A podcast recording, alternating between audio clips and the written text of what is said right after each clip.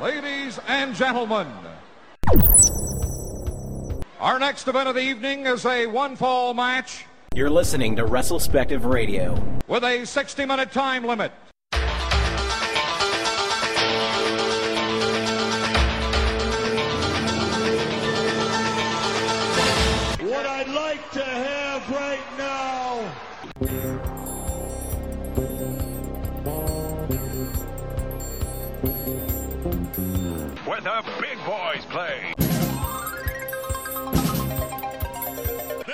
The big boys play, huh? This is where the big boys play. WrestleSpective Radio. Where the big boys play. WrestleSpective Radio. Where the big boys play. Where WrestleSpective the big boys Radio. play.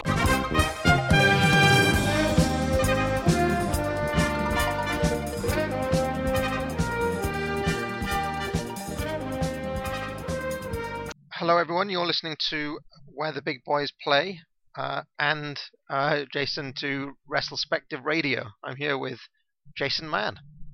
How are you, Jason? Uh, great. Thank you for having me on the show, or thanks for us doing this joint show together, I guess. Uh, but anyway, I'm glad to be here.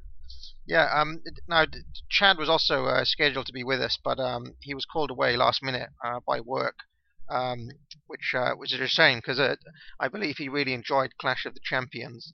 Um, and I mean, Jason, I've listened to your show for quite a quite a while now. How- How long has that podcast been going? Uh, about a couple years. Um, we kind of it, it took a little while for us to do like we we did like probably five or six episodes over a number of months, and we started making it a regular thing.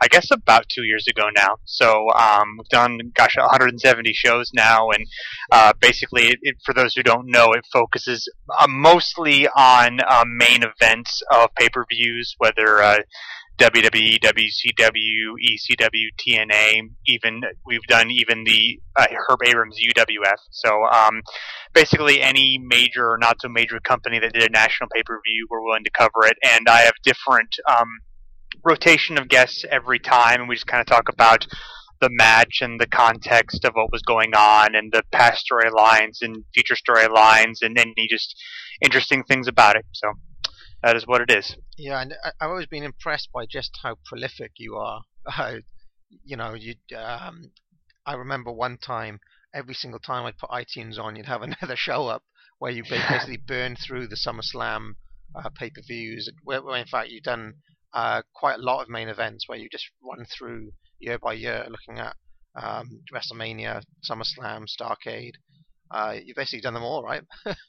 Uh, yeah, yeah, I've done all of those three. So I haven't done that in a while because that is quite a bit of work, and I don't quite have as much time as I used to have, or I'm maybe not willing to devote quite as much time as I used to. But we get usually we do a show or two every week. Kind of depends. It's been kind of slow going for the last couple of months because I've been in the midst of some stuff, but I'm sure we'll get going again pretty soon. Yeah, well, I mean, um, th- as far as we're con- uh, we're concerned on this show, um, we, uh, you know, momentum is really difficult to keep up. You know, uh, we all have busy lives and things, and it's uh, just finding the time to do uh, this once a week uh, often proves problematic, which is why there's often like a two a two week gap, uh, and then sometimes we may have a couple of shows in a week. You know, it really just depends on the way the cookie uh, crumbles. Indeed. Um, so d- uh, just before we go into Clash of the Champions, um, I think it might be worth asking you how long you've been a wrestling fan, uh, what got you into wrestling, um, and yeah, just give us a bit of your story, your journey, I guess, to what brought you to uh, being on the other side of uh, the mi- the microphone.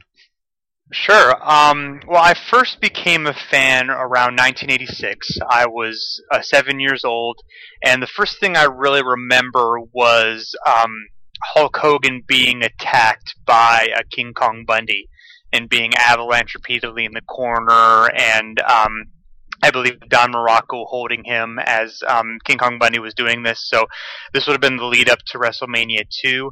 And I think the thing that stuck with me was later that year the um, famous uh, Randy Savage uh, Ricky Steamboat angle where Savage drops the ring bell on Steamboat's throat.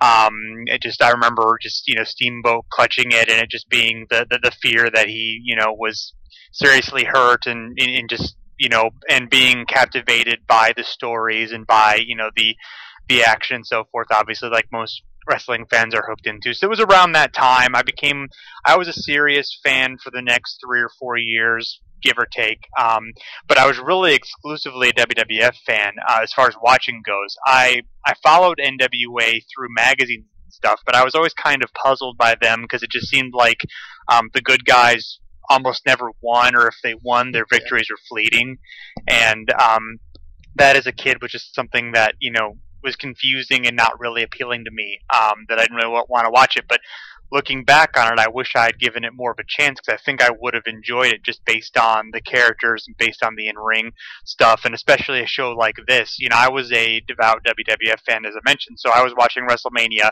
four at the time, in which this went head to head. So, um, you know, I uh, now I have watched WrestleMania four probably more times than I've watched any other wrestling show because it was one of the few that I actually had on tape myself and would watch it over and over again. So even though it's considered historically a terrible show, I have a very strong affinity for it, um, just be- because of those memories and based on Randy Savage winning the title being my favorite wrestler. But you know, looking at it objectively, there's no way that that show compares to how great this show is. Yeah, well, I was going to ask you, are you some sort of masochist? Because it's like four hours long. I always remember the um, the VHS for WrestleMania 4 was like the double. Um, Yeah. It was like the double spine, and it had a big picture of Andre on it. Um, yeah, and it yeah used to create problems for my shelving. um, but uh, yeah, no, I'm quite fond of WrestleMania 4 as well. To be honest, I mean it's kind of all the matches are pretty short. You know, it's, it it kind of moves along Yeah. fairly nicely. Although yeah. The only thing that's really bad on it is Rick Rude and Jake Roberts, like which is a 15 minute draw, which just seems to go on forever. But um, but everything else is fun and short, and and the Randy Savage story is fun, and the uh, comedy with Bob Uecker I enjoy. So um, you know, but but but that's not really what we're talking about, obviously. No, although uh, WrestleMania 4 is uh, is important, um, uh, as we'll get on to later. But let, let's let's just um, so you were a fan around this time, and you, uh, a lot of people um, have a kind of gap where they kind of stop watching wrestling. Did you? Did, it sounds to me that you had one of these as well uh, at some point. When, when did that occur? Yeah, that was more. Um, I mean, I, think I had like a real, like a two year, two to three year period where I was watching like almost every week or whatever, and was following it very closely, and then kind of gradually lost interest for a couple more years, and then I remember. Um, I think I got back into it seriously just for like a spell, like late '91, early '92, and once I realized they weren't going to do Hogan Flair, as definitely you know was was teased heavily, that um, that I lost interest in it almost completely and didn't get back into it until '96, and then really heavily in '97. Yeah, I, I, I, I've said it before. Um, I think a lot of fans have a gap around the time uh, the Luger Lex Express thing happens. Um, I think a lot of fans weren't watching in 94, 95. Yeah, Um, I, that was a, it was a kind of thing where I would check in like every six months or so, definitely around WrestleMania time, just to kind of see what was going on. But yeah, other than that, yeah, there, I was not paying very close to attention to it at all. Uh, considering what uh, the, you know the sort of reputation of Bret Hart, and considering he was champ at that time, I always thought it was interesting that he was really champion at a very d- kind of dark period for the WWF. Um, I, I actually think WCW uh, 93, 94, um, at least up until Hogan comes in, is actually pretty good. It's really slept on. Uh, uh, I mean, you did the Beach Blast 92 show recently, um, and I re- I actually really like. We haven't got up to it on the, this show yet, but um, I really liked the promotion during that time period. I thought they were building something quite interesting there, like a real alternative to uh, what WWF were doing. Um, so, so you got back on board during the Attitude Era, right? Uh, yeah, I yeah, definitely. I think the NWO was the thing that hooked me at first, and then um, getting into the Bret Hart, um, you know, the Hart Foundation, Steve Austin storyline, and then Austin versus McMahon. I mean, I, you know, I, I'm a lot of people kind of followed the trajectory that I did, were you know getting into it um, into the late '80s and kind of fading, and then you know sort of the nostalgia um, combined with some exciting new ideas kind of brought everyone back, and then created sort of another boom that obviously went bust. And I, you know. Um, sort of I was I've you know I've I've stuck with it ever since but there have been definitely periods where I've um watched it almost every week, and there've been periods where you know I'll watch it once in a while. Still follow along on the internet. Obviously, the internet makes that easier, and even obviously today I can pretty much just watch whatever I want to watch afterward. Usually, I don't even bother watching Raw, or it's kind of something I do every every month or so, and then just kind of follow the on Twitter or on you know Observer or different websites, you know that kind of thing. Yeah. Well, I mean, I've actually stopped watching since I think it's about 2004 now. So I, don't, I, don't- I literally don't watch the modern product uh, at all. Um, Oh, okay. uh, and I mean, well, once in a while, like once every few months, I might uh, put it on. Um, I uh, I got I think half an hour into rest into WrestleMania this year before I turned it off in uh, semi disgust. So I didn't even. What, I- I- was there anything that in 2004 that just was like, okay, this is enough, or was it just just accumulation of whatever? Well, I mean, it, for a start, as you get older, it, becomes kind of more difficult to um, yeah, keep track of it week, after week. But uh, Yeah. I think it was a kind like I remember I would I watched all the Legacy stuff. Um, is it what they call Legacy? The, the You mean evolution? Flair Triple H faction. Yeah. and Uh, then evol- uh, yeah, evolution. uh, uh, sorry, Evolution. Yeah, that, that's what it was called. Um, and then it, I, I think, I seem to remember Cena came in, and the, the product had really become something I just was no longer interested in. Like for me, wrestling's all about uh, larger than life characters and uh, in, interesting angles, and um, it seemed to me that it was becoming more and more about this kind of new metal like a whole culture that I'm not really part of and never will be. Like I couldn't really relate to any of the characters. I hated Randy Orton and his kind of snake thing that he was doing around that time. I don't know if he still does that, but um, so I, yeah, I, it was really difficult for me to get behind a lot of the new guys that were coming out. And um, I mean, even now they all look just they all look the same to me. Like you don't get um, like it's almost unimaginable for a guy like Dick Murdoch, for example, to be around now. Like you just you just don't get the equivalent of that. So Yeah. it's become, and it, it's very homogenized. You know, I mean, I don't want to be down on the current product too much, but um, yeah. and then um, I think there's a, we've also had in the past few years an explosion of footage from the past. So I mean, I've literally got so many DVDs here uh, of stuff that I still haven't watched that I could probably. Um, uh, this is a big claim, but I could probably go the rest of my life uh, only watching stuff from the 80s and 90s and still not exhaust all the stuff I've got here. Um, you Yeah, know, for the- uh, I know what you mean. I certainly have that feeling with stuff online, and you know, eh, you know, there's so much interesting wrestling out there that um, the things that are going on now don't seem nearly as compelling. Once in a while there'll be something, but for the most part, it's like, yeah, why do I have any interest in this when there's just this this history and this, you know, these all these different, you know, cultures of wrestling and all these different places that you know that I haven't explored that seem much more fascinating than anything today. Yeah, well, d- no, but exactly that. And I mean, I, I wouldn't rule out ever kind of getting back on board, but I, think the WWE need a entire change of policy and direction. Like it, it's far too. It's almost like um, nothing is organic in the. Everything's kind of really manufactured to within an inch of its life, and so therefore everything comes across as um inauthentic. Uh, and I think that's the that's the basic problem. No amount of good, even if the matches are good, the basic presentation is uh, something that I find a real barrier. Okay, um, so Clash of the Champions, uh, the, the very first Clash of the Champions. Uh, let's get on to that. It happened in um, March of 1988. Uh, I think it was March 27th. That's correct. Um, and um, this was the very same night as the aforementioned WrestleMania 4.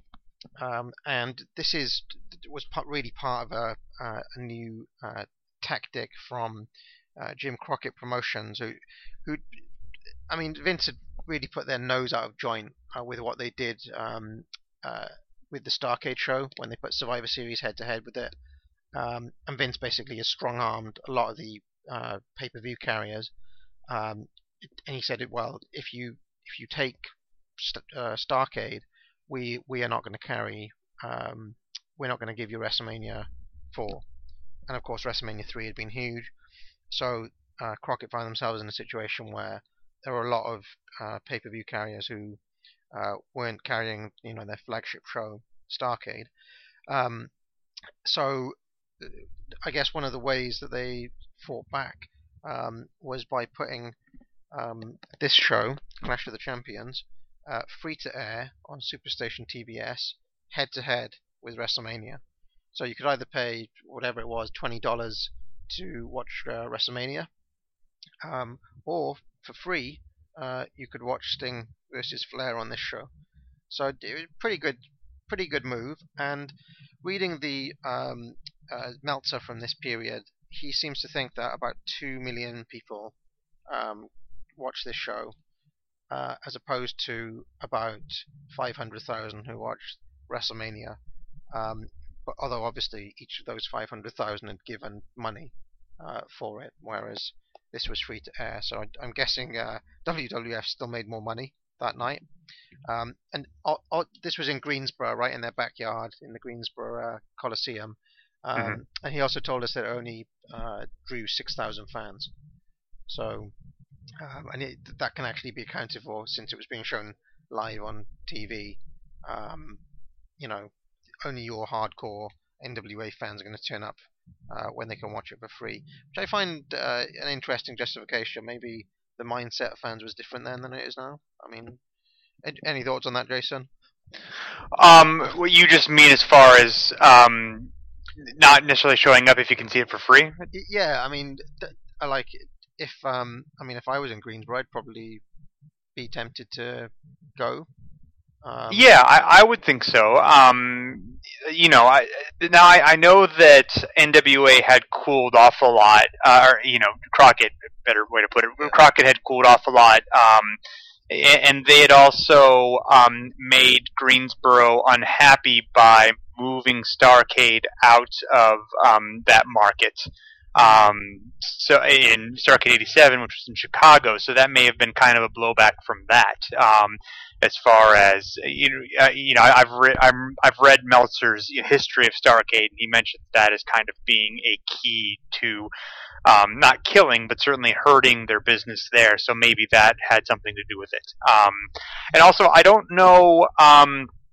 Like obviously, Sting and Flair is a legendary match now, but I'm not sure how Sting was viewed at the time, whether that would have been something that necessarily would have drawn um, huge at the time. In, in, retrospect, this made Sting a star, but Sting wasn't quite a star at the time. He was more of, you know, kind of like an up and comer. It would be like, I don't know, John Cena wrestling. Um, I'm trying to think of a good of a good parallel, but you know, kind of a like an intercontinental title level guy suddenly getting a chance against John Cena.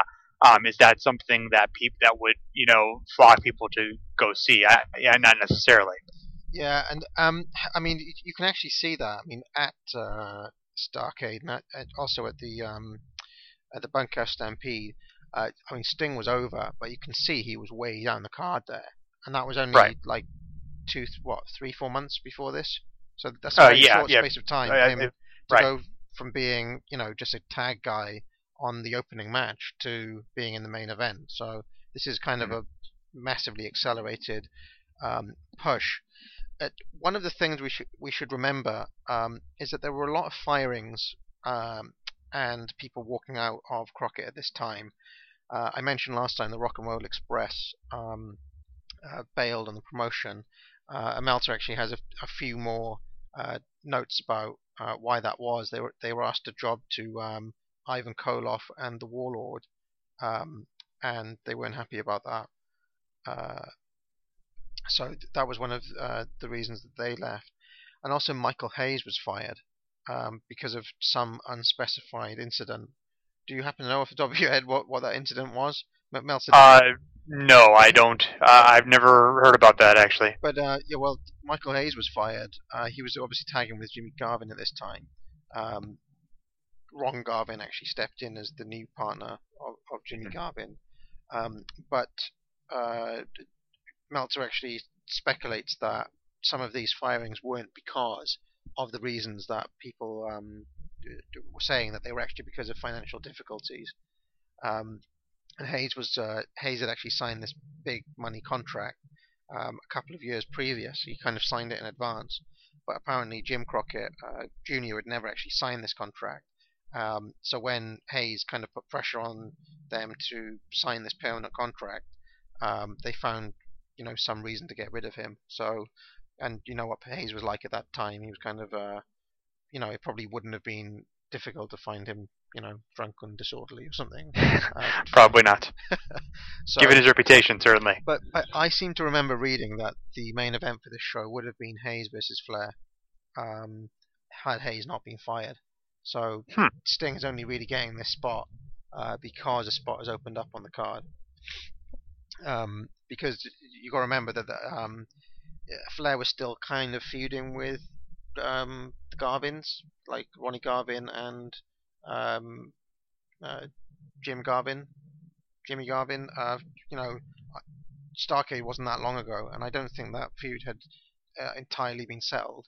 Um, Hmm. And he'd already wrestled, uh, uh, you know, both of the Garvins. So the next in line was uh, Michael Hayes because he was, you know, they were kind of part of a faction together at that time.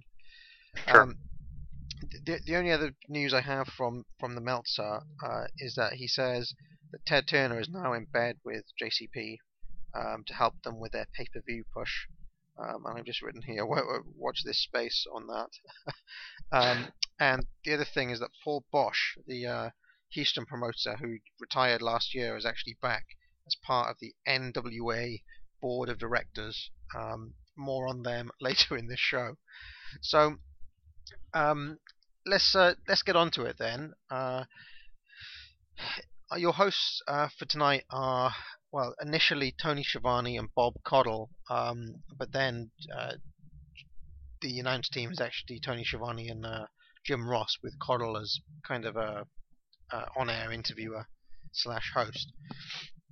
Um, we go into the first match, uh, and before I get into this, uh, I will say that clearly the version of this that I had was um, recorded on TV, probably in you know 1988 on Betamax or something, because the audio uh, quality was absolutely atrocious. I don't know what um, what you found, Jason. Yeah, mine was basically the same. I we probably saw the same version. So Yeah, and I, I did actually have a look around for some different versions, but it, it seems like that is the one. Um, that is the one that we have. Um, so a lot of the commentary and and even some of the interview segments is very difficult to make out what they what they're saying. Um, did you- did you ever play those old um, uh, WWF arcade games? Um, uh, well, there was a, WrestleFest. a little bit, uh, not not that much, but There was WrestleFest, and there was. the I did play WrestleFest. Yeah, I played that a lot actually. I, I completely forgot about that, but I was um uh, yeah, I was always Sergeant Slaughter and Hulk Hogan for some reason. I don't know why, but Um, there was also one with uh, DiBiase and Andre as the as the end bosses, like the the, the previous game uh, to WrestleFest, um, and that they they had this kind of interview at the start, um, you know, where where you could hear like a voiceover, and the voice was all kind of garbled, you know, in kind of like that late '80s, early '90s uh, digitized uh, voice.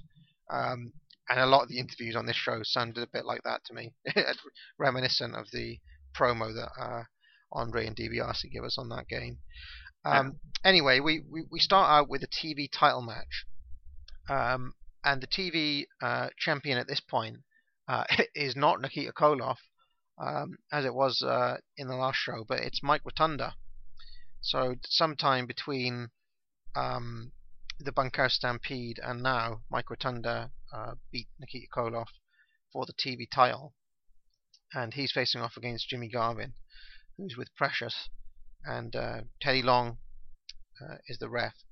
so if it's all right with you, Jason, I'll just uh, quickly go through the match and then uh, I'll ask you for, for your analysis. Uh, you know, for your thoughts. Sure. Okay. Um, so uh, they start off by saying that this rule has some uh, interesting uh, d- rules. That uh, there are three periods. Did you catch what this was about? Was this under some amateur rules or something? Yeah, the idea was that it was basically amateur rules. Um, I, I guess the three five minute periods that that would I guess that would be um, an amateur wrestling thing as well. I don't know a whole lot about amateur wrestling. Um, but yeah, the the I, basically the the difference between this match and any other match is that your if your shoulders are down for a one count, it, you it, that's the fall instead of it being a three count. Right. Okay. Uh, right. I seem to miss that. Um, but then that's because I couldn't really hear what the uh, commentary team was saying. Um, so, so a one count is a pin here. Is Yes, exactly. Okay. All right. I, t- I, t- I totally didn't know this. um, it- Mike Rotunda is actually with the Varsity Club. The Varsity Club are formed by this stage. Um, so he's with Kevin Sullivan here in his corner, and of course Rick Steiner is the other member of that. And he comes out to some interesting uh, varsity uh, varsity music and a college jacket. Um, just before we get into this match, uh, w- one of the weird things about Mike Rotunda is um, that run he has is the is the US Express. I, w- I always think that's a really weird tag title run for some reason. In uh, when was it? Eighty five.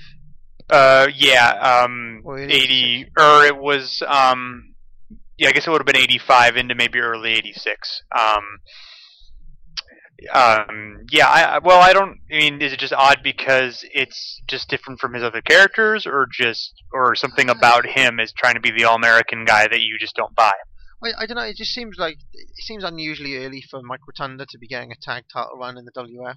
Um, I think because like he goes from there to Florida, it's just like where does that tag run come from? You know, it just seems a, Yeah. a little out of the Well, he, well, Rotunda and Windham had basically had very similar starts in their careers. So they were working Florida in the early '80s. I've seen, a, in fact, I saw a, Ro- a Mike Rotunda a destroyer match from I think I'm pretty sure it was from Florida from like '79 or '80. Um, and I guess the destroyer uh, trained Rotunda, which I didn't know until recently.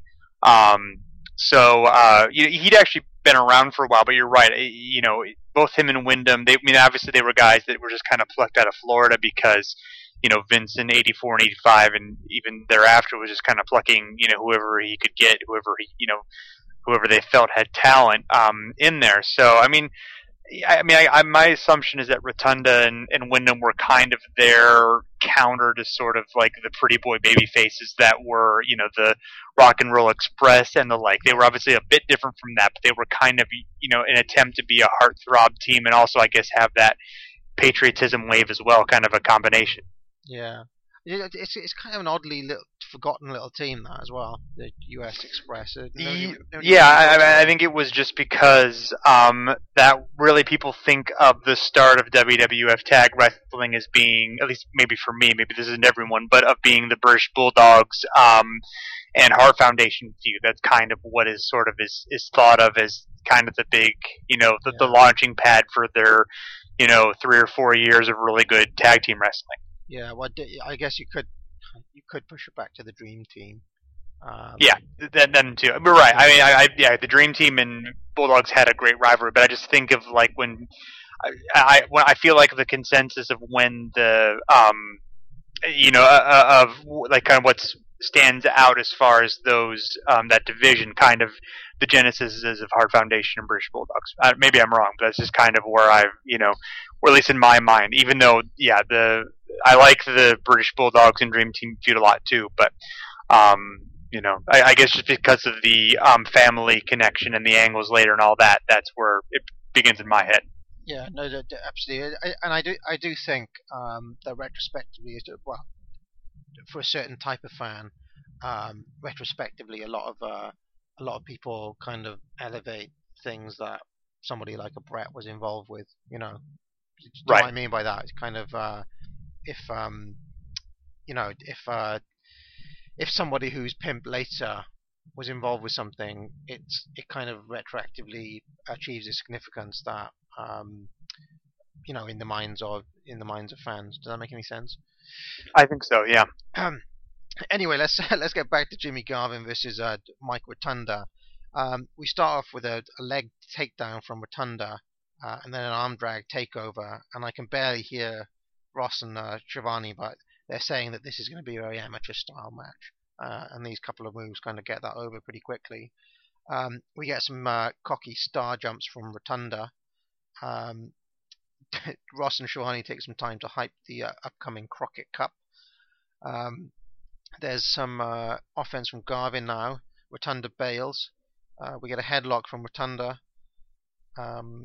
Before long, the, first period uh, is up now. Was there a pin here? But Maybe I missed uh, the fact that, that there was a pin, but I, I just thought No. the time period expires, right? Yeah, yeah. The, the time period is part. He, he at the end of it, he, he Rotunda is trying to roll the shoulders down of Garvin. They're they're kind of close to the ropes, and he's getting close, and then the and then the bell sounds for the end of the first five minute round. Garvin body slams Rotunda from the top. We get a backdrop. Um, he goes for a suplex, uh, but then um, Sullivan, uh, Kevin Sullivan, is uh, up on the apron. He has Precious, uh, and but then from there, Rotunda steals the pin. Now, was this a three count or a one count? I d- It was a one count. This was a one count, and that's enough for the win here. Yes. Okay, they just need one one count to win the entire Yeah. match. Okay. That's Um, apparently what you need in amateur wrestling. So that was the that was the idea. Uh, I I kind of think that's weird, but I did like like I, liked the psychology of having to avoid it and of, of, of having to get up very very quickly out of the near falls. It just made like a different pace of the match and different uh, you know uh, a different type of match, and I thought it was it was actually pretty cool. Um, d- d- d- just to finish up here, Rick Steiner comes out. Um, Precious nails, uh, Precious nails uh, him, I think. Did Yeah, she? with Yep. two by four. Uh, well, yeah, with a two by four. I don't know where she got this two by four from, but uh, she she had one. Um, yeah, she she hits him with a two by four. I was expecting to see uh, Hacksaw. Um, Yeah, maybe he was there. then uh, then she chokes uh, Sullivan pretty nastily um, with a wire, and I was like, wow, Precious is going for it here. Yeah. Um, apparently, it was a coat hanger. This uh, bit of wire that she had. oh, okay. Um, yeah, it was what? What did you think? You've already touched on it. What did you think of this one? Yeah, uh, like I said, I thought it was interesting. Um, I, it, you know, it was it was fast paced. Uh, I thought Garvin um, looked pretty good. For I've always liked Jimmy Garvin, even though he kind of gets. Um, you know, I've heard people kind of you know diss him, uh, especially his later work with the Freebirds, and even some of that I've looked back on and enjoyed. So I don't know, maybe just the type of thing where if you see it too much, you get sick of it. But the little bits and pieces I've um, got, I, I think were good. But yeah, I, I thought um, obviously this type of thing gets over the varsity club gimmick. Um, you know, Rotunda being from Syracuse and being the amateur wrestler, which is kind of a weird gimmick, especially with Kevin Sullivan being the guy behind him dressed in the Prince of Darkness robe. Um, you know, managing these amateur guys, but um, you know, I, I I thought it worked for what it was trying to do. It wasn't anything fantastic, but I thought Rotunda did some nice um, heel work. Uh, you mentioned the I've never heard them called star jumps, but but I, I call them or I they're known at least maybe that's a, a British thing, but um, but for us it's jumping jacks um, that Rotunda did. right, But I thought okay. that was a nice, you know, just the, the little things that he did as a heel.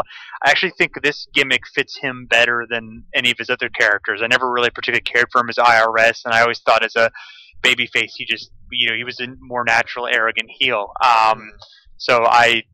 Like I said, I thought it was good execution and a, and a good story, and I, the, the stuff at the end was good. Precious, you know, you, the heels are selling a lot for her, but she was pretty vicious with that two by four and that you know choking Sullivan, and um, it got over that story pretty well. That's gonna you know continue on through a decent amount of '88.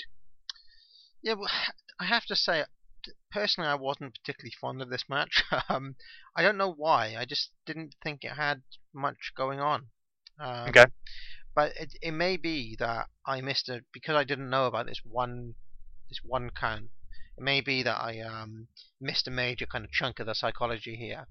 but uh, I, I, for whatever reason, I just thought this was a little bit kind of, uh, you know, it was all right, um, but it was a little bit bland for what it was, um, Uh-huh. which I guess could maybe a criticism of Rotunda in general, that he's a little bit bland.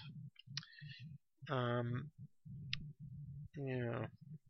Yeah, he's not Mr. Excitement, that's for sure. But I thought you know, everything was well executed, and you know it kind of made sense. And like I said, I thought that the pace was was good. So it, it wasn't anything you know mind blowing by any by any stretch. But it's you know it did its job. Yeah, and it, it didn't. Uh, it didn't outstay its welcome. It was definitely over because uh, when they said, "Oh, there's going to be three rounds," I was thinking, "Oh God, this is gonna, Yeah. this is going to go on forever." But um, Right. But basically, the beginning of the second round is where it ends. So. yeah.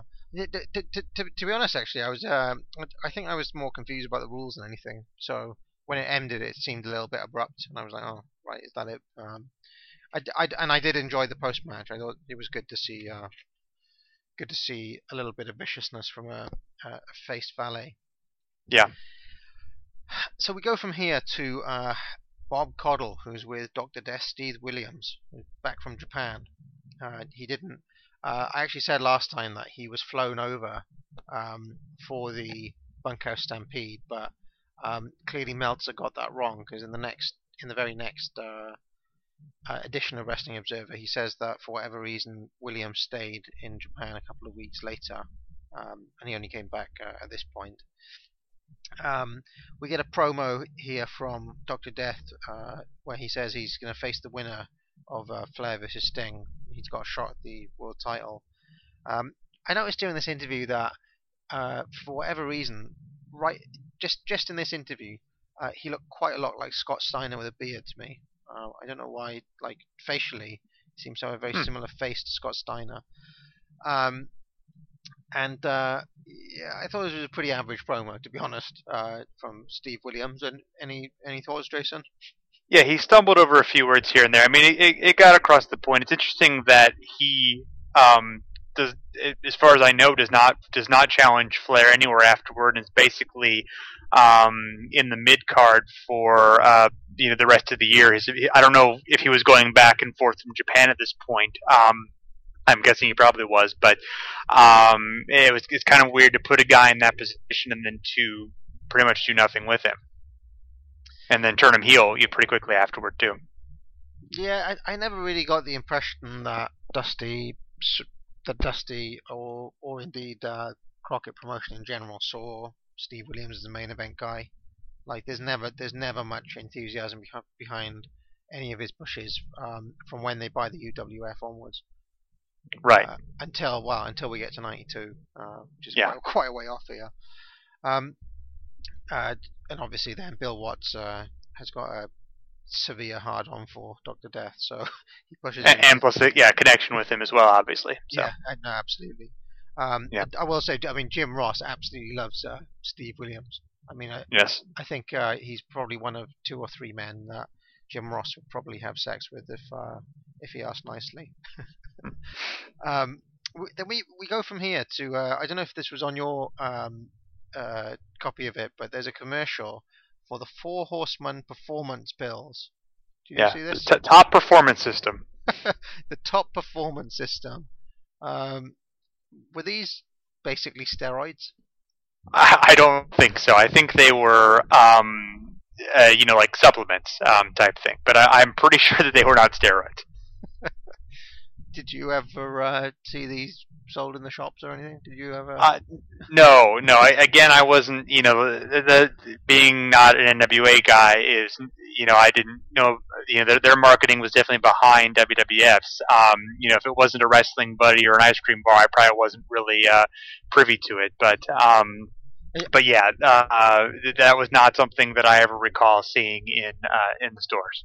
I should have asked Jason. Wait, where, where in the United States are you from? Because I'm I'm from Ohio, the, in the Midwest. So Ohio in the mid- and I mean, is that typically uh, a WWF country? I mean, what?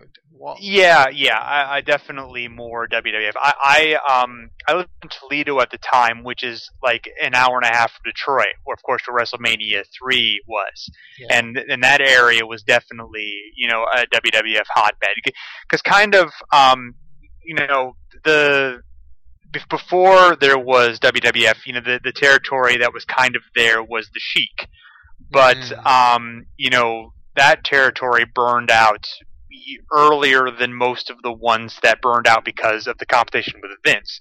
Yeah. So there was a kind of a gap where there was not much local wrestling. And in fact, um, Georgia Championship Wrestling, um, you know, in, in some ways the precursor to WCW. Um, you know, they even ran some in Ohio, you know, in, in Michigan because of that gap. But but my point is, by the time WWF went national, there was a big starving, you know, a, a starvation of local wrestling, I guess, or of, of having a wrestling. So I think that area took to WWF more than some of the other ones did. Yeah, and- you can see some parallels with. Uh, we had uh, Solomon on a couple of shows ago, who's from LA, um, and uh, again the the LeBell promotion I think went out um, kind of quicker than a lot of the other territories. So it Right. was like there was a, a you know a void there waiting for Vince to come and fill it, basically. Um, Exactly. And I I think LA pretty quickly becomes WWF uh, a WWF town, and indeed California becomes a uh, you know, WCW obviously ran there, but um, I think you know it was there for the taking for Vince at, at, in this time period.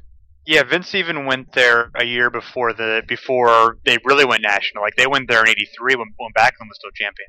Yeah. So so by this stage, um, by this stage, by 1988, uh, the, that area of the Midwest is uh, pretty solidly WF. Oh yeah, definitely. Uh, okay, well, where were we? Um, back to Clash of the Champions, and we have a the US Tag Title match now. Um, now, I've been critical on this show in the past of the US Tag Titles. Um, what are your thoughts on having a secondary tag set of tag titles? Well, I, I'm usually more is less um, kind of guy when it comes to titles. So, um, or less is more rather. So, I guess the the other way works either way. But generally, I'm would be against them. I do feel like NWA, and maybe not directly in this year, but I think throughout most of the late '80s into like '90, '91, they had enough tag teams and enough tag teams with talent that you could do it, and you could Mhm. kind of have different things going on with the two different tag titles and kind of make them both meaningful and and so forth. So you know, I'm uh, um so where I'm more I still kind of feel like I'm against it, but I'm not like massively against it. I can see why they had them, and I can see their use to a certain extent. Sure. Okay, well, I, I know there are a lot of people, and I, think it's probably because of the Midnight Express's run, who who are big fans of the US tag titles. Um, I I'm still not entirely convinced, uh, and I'm not even convinced that they had enough tag teams to justify that second tag title. I'm not even convinced that um, the WWF had enough, even at the very kind of height of their massive tag, kind of tag roster. Um, you still only really have about 10 tag teams at any one time. And if you, if there were only 10 wrestlers in the entire promotion, could you justify having several titles for them, or would you just have a world champion, number one contender, and then a bunch of guys that they face? I mean, yeah, I yeah, that's that's a pretty good point. um, so d- anyway, this is the Midnight Express uh, versus the Fantastics, and as we as we come in, um, several members of the crowd have uh, uh, uh, le- the letters of Cornette, C O R N E D- double T E, um, and we get a big Cornette rules chant from these guys. Um, so some heel fans there in Greensboro, which was quite entertaining, um, and it was is interesting that we actually got a shot of it as well. Um, the uh, obviously the Midnight Express are the champions coming into this, and I'm quite look, looking forward to this match because I really uh, I really rate Tommy Rogers as a as a worker, Mhm. somebody who's not talked about a, a huge amount, but um yeah he's he, he's pretty good. Right. Um, we get an arm drag from Rogers uh, on Lane to start off with. Uh, we get some double teaming from the Fantastics in the Shine sequence. Uh, now, for me, the sound quality had basically gone right down here. It's barely audible. Uh, Same here. Um, the action goes outside of the ring. Um, Cornette uh, uses uh, a chair. We go back in. Um, Eaton takes a slam from uh, Fulton. Eventually, the Midnights get on top. Um, Rogers is our face in peril. We we get a karate kick from Lane, uh, a stiff slap from Eaton. Cornette holds up a table, and then Eaton Irish whi- whips Rogers into it, which was a nice uh, little spot there. Um, we get a brief hope spot from Rogers, um, who gets a low blow on Lane, but Eaton power slams him, uh, and then he hits an elbow from the top. We get, and I hope I'm calling this right, a side salto suplex from Lane. Uh, Mhm. Is that right? I believe that's right. Um, we get some nice double teaming from the Midnights. Five punches in the corner from Eaton, uh, which is a little bit surprising because it's very rare for heels to get that spot. Um, You Mhm. know, the punches in the turnbuckle. We get a savate kick from Lane, uh, who throws Rogers out. Another table spot. Um, now, at this point, Cornette does a little uh, jig, which uh, entertained me immensely. Uh, I've always said that heels don't dance, but I'd make an exception for Jim Cornette because this was hilarious. Um, he was generally in very excitable mood uh, this evening, Cornette. Um, the fantastic. Well, yeah, he was an excitable guy for the most part, I would say. You know? Yeah, but he he was especially. I think he'd had an extra cup of coffee this evening. but, uh, Uh-huh. yeah, this little jig uh, was a- was a highlight of the evening for me. Um, the Fantastics uh, basically need to regroup here because uh, Rogers has taken uh, quite a pounding and he's hurt at this stage. Um, we get a nice elbow drop from Eaton. Cornette uh, nails Rogers with a racket, uh, but then in the finish, uh, Fulton catches him um, and he then hits Eaton with a racket. Uh, and we have new US Tag Champs, or do we? Uh, Tommy Young comes out, and when Tommy Young, uh, when you see Tommy Young, usually that's a sign that something is going to happen. He, he consults with Randy. Don't call me Pee Wee Anderson. Um, there's general confusion here, and Cornette, basically at this point, Cornette basically goes crazy, takes off his belt, and um, they have uh, uh, Bobby Fulton, the Midnight Express, uh, basically grab Fulton by his arms and legs, and then Cornette whips um, Fulton with his belt. And as they as they leave the ring, he then hits Tommy Young with the tennis racket. um, anyway, finally we get a call from Tom Miller, who says that the Midnight Express have won by disqualification, which I think is an absolutely terrible call because Yeah. he, um, clearly Cornette hit uh, the faces with the racket first. So if Tommy Young's going to interfere, at least get the right call. You know, Right. Now, the throw over the top was that the Fantastics being thrown over the top, or was that the Midnight? Who was thrown over the top? I was confused about that. Oh oh, it was for an over the. I actually thought it was because of the use of the tennis racket. It was an over the top, but I um, it was confusing because the, the also the graphics said the Midnight Express won. My, my my thought is that the finish was supposed to be Fantastics win by um win by disqualification, not by pin. But that, that, but I, I could be wrong about that. See, well, I, either way, it was this type finish. But yeah, I think the disqualification was from it was an over the top disqualification, and not because of the racket. oh right, okay. So I I must admit uh, missed that, and you know, without commentary, we have to kind of work these things out for ourselves. So it's kind of a little Sure. bit difficult. I could, you know, I could barely hear the call being made there. Um, Okay. So what what do you think of this match?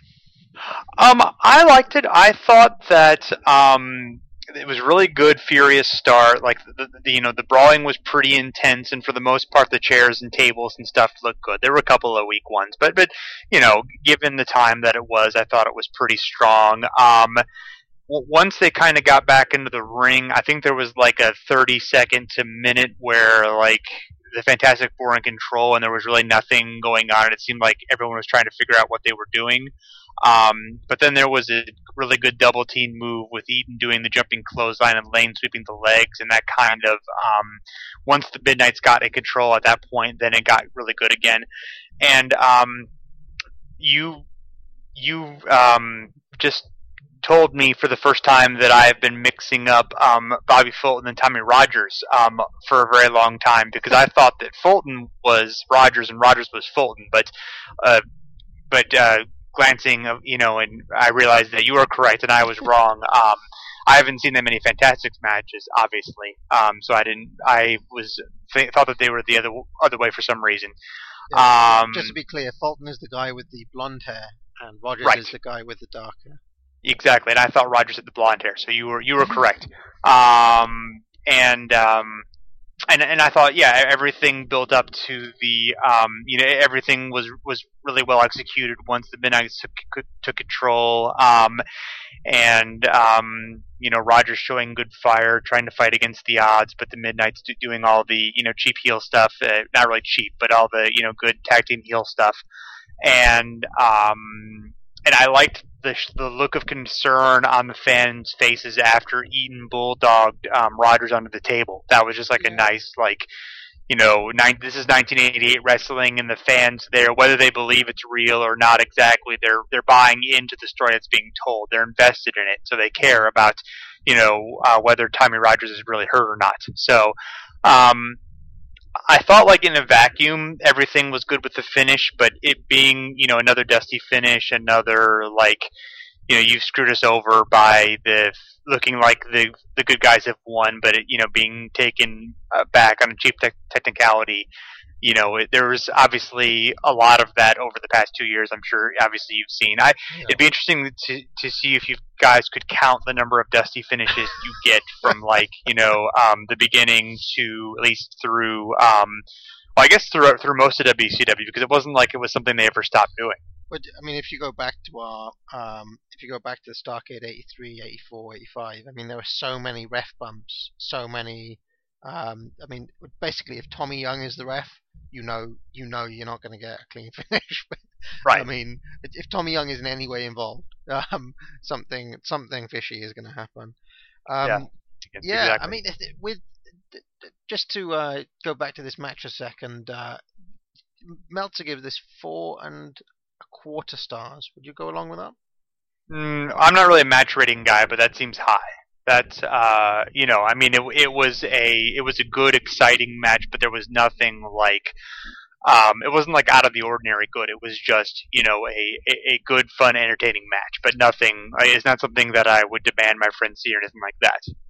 There- There was an unusual amount of table usage in this uh, in this match, especially for this time period. Um, and That's uh, and Cornette was um, kind of more involved than usual, I'd say. Like he was all like he was all over this match. Um, Yeah. which was quite entertaining. Um, yeah, no, I thought I I th- I thought it was uh, you know I when the Midnight's were on top, the, the their offense was uh, all really good. Um, Rogers is good at selling, uh, good at playing that face in peril, and um, I've always thought he's kind of the, the, the Ricky Morton of this team. You know, he he carries uh, carries a lot of their matches if you watch a lot of Fantastics.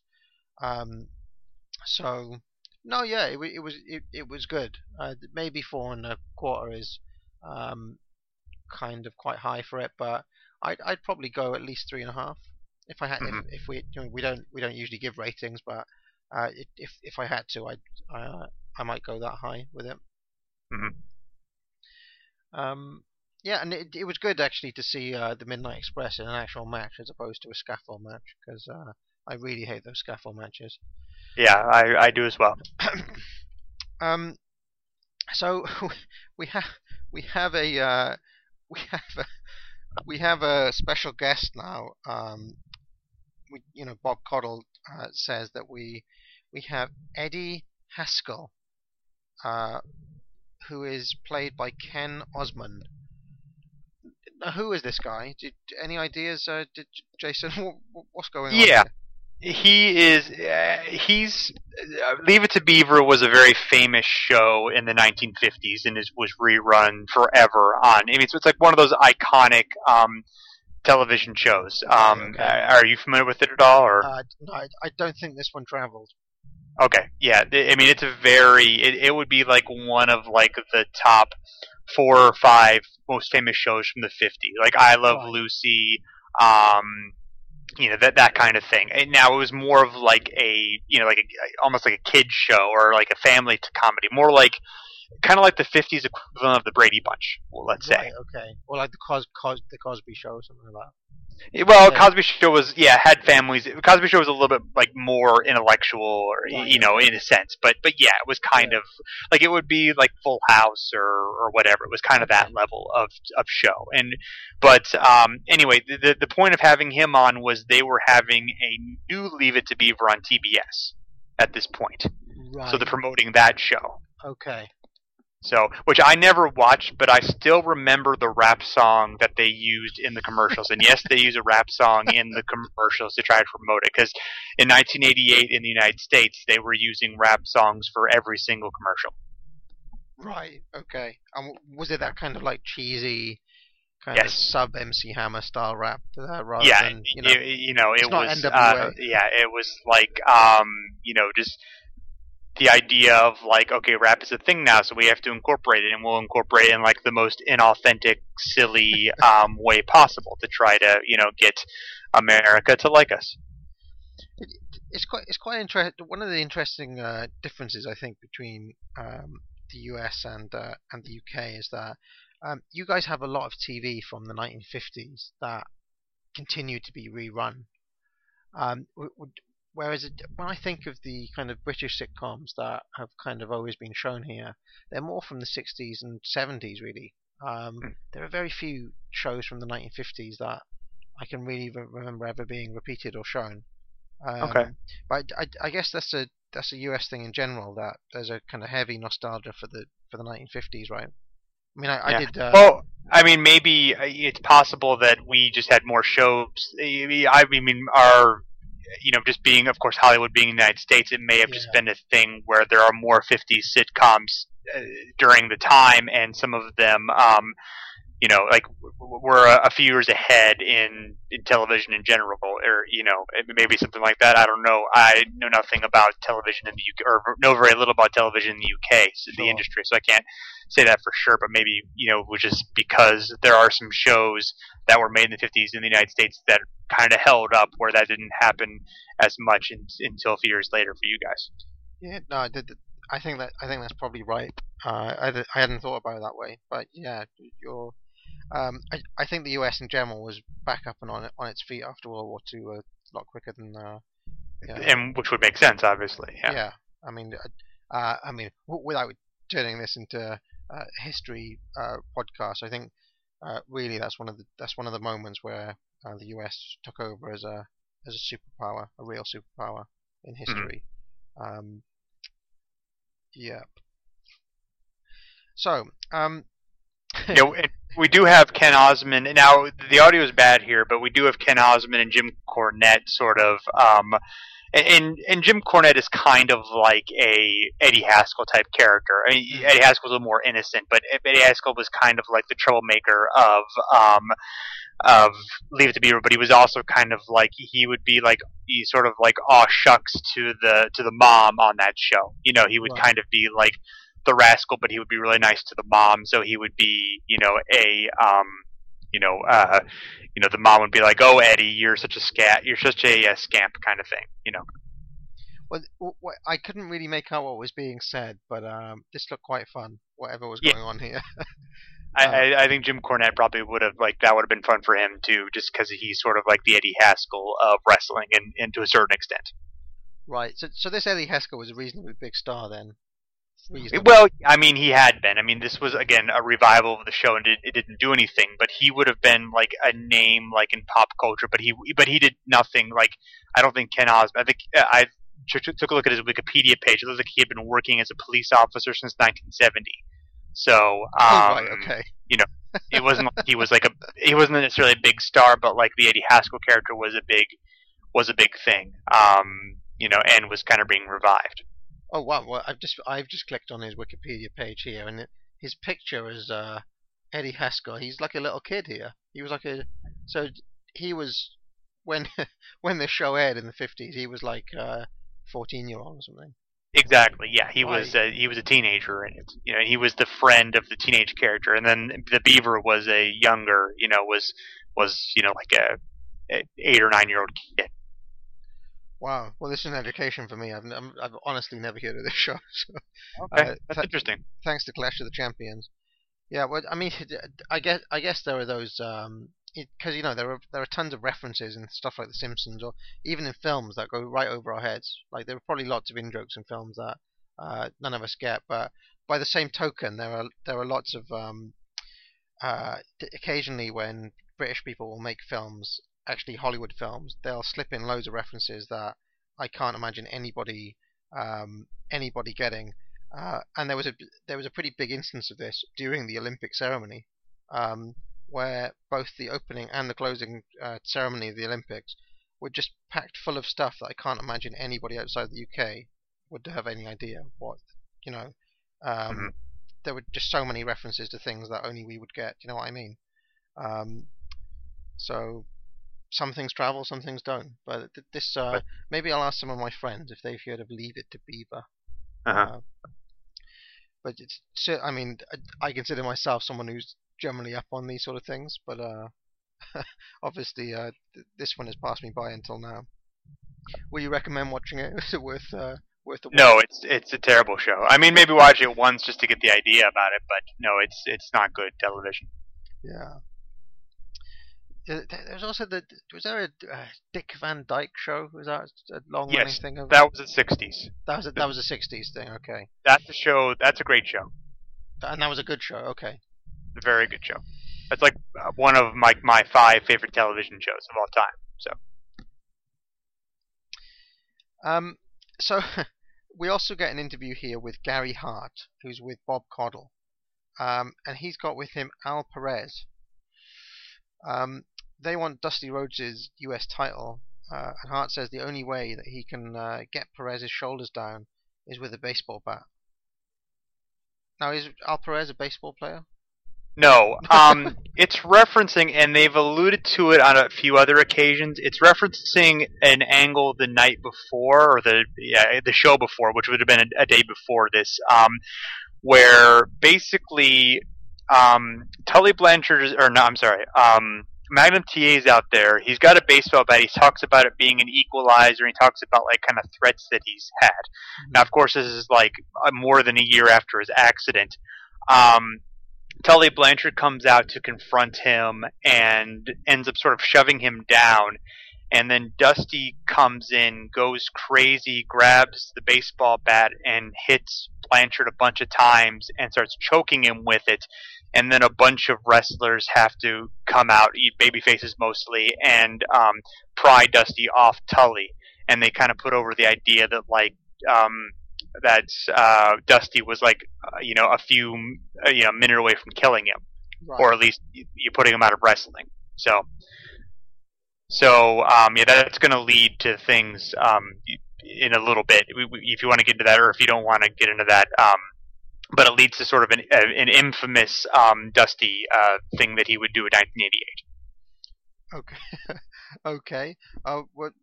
Uh, yeah, we can get It- into it. Why It, leads to the Midnight Rider, I guess, the infamous Midnight Rider. I don't know if you're, don't know if you're familiar with that or not. No, no, I, I, I, uh, I, I have heard of this. Although, although Al Perez, I, I must admit, is not someone who uh, rings any bells with me.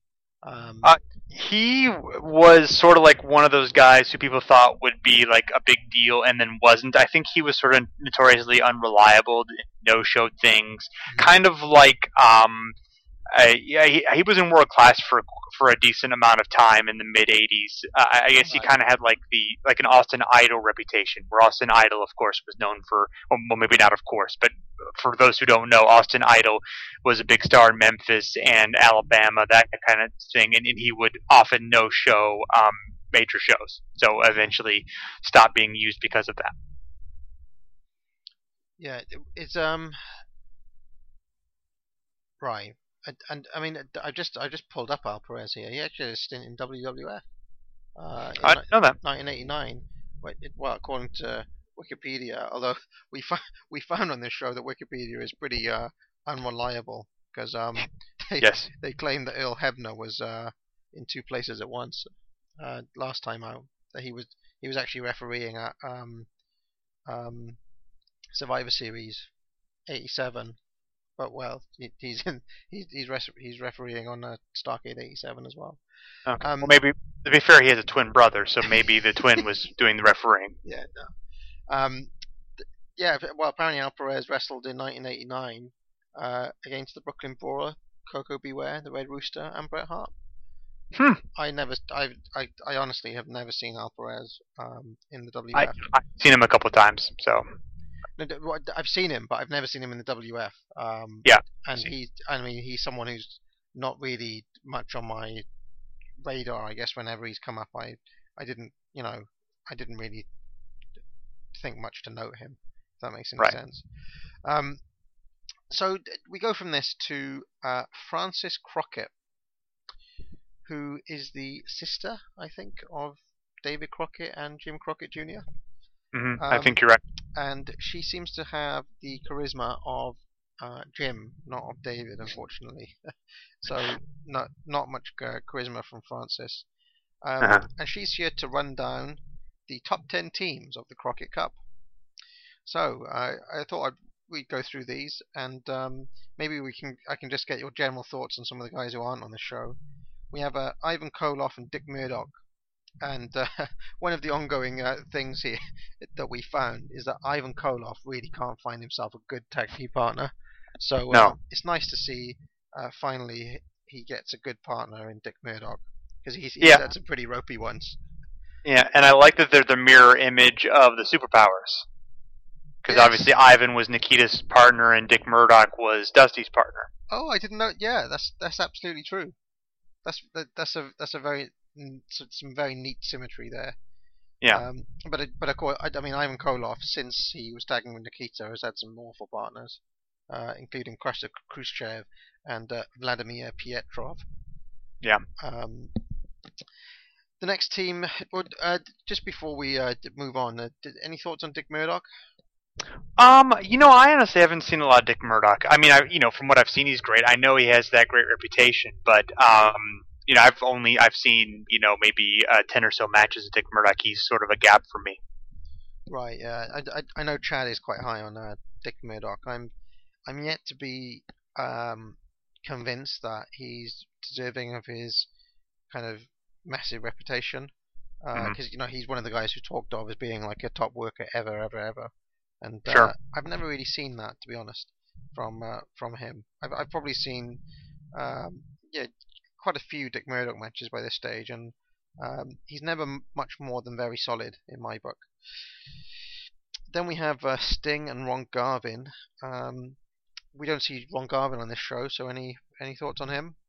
Uh, I've always liked Ron Garvin. Um, you know, I um, even though you know the the NWA title stint isn't well remembered. I love the the match where he beats Flair and the and the re, you know the rematch where he loses the title. I think those are both terrific matches. I thought he and Flair had a wonderful chemistry and you know just really hard hitting, um, strong matches that were a little bit different than some of the Flair template matches from the time. Um, so I've I've always enjoyed him. I haven't seen him much outside of that, and of course his you know 89 1990 WWF stint. Um, but you know he's um, always been one who's enjoyable, even though it's absurdly silly. I do enjoy the Garvin stomp. yeah, and I, I, think the best Garvin stomp is from WrestleMania five or no WrestleMania six, I think it is, on uh, Frenchy Martin Ah, yes. when he uh, he actually sells it with the um with you know with the shaking leg. Um, okay, then we have the Varsity Club. I think that's basically Kevin Sullivan and Rick Steiner, right? Uh, or um, Rotundo. Oh, I guess my yeah. I was assuming it was Rotundo and Steiner, but I guess Rotundo is a singles guy, so I guess it'd be Sullivan and Steiner. I think So I had thought about that. I think it would be those two. I, I could be Yeah. wrong. Um, then we have the Fantastics, Windham and Luger, the Powers of Pain, the Midnight Express, the Road Warriors, um, Dusty Rhodes and Nikita Koloff, and the number one ranked team is of course the world champs, Arn Anderson and Tully Blanchard. Mhm. Um, yeah, so it's just a little bit of hype for the Crockett Cup there, and I mean when you look at that as a roster, I know not all of these were full-time tag teams, but most of them were. Um, that's a pretty decent. Uh, that's ten pretty decent teams there. Yeah. Thank you very much, Jason. All right, thank you. Fans, for all of us here at WCW Center Stage, for Cowboy Bill Watts and the American Dream Dusty Rhodes, I'm Jim Ross saying good night, everybody.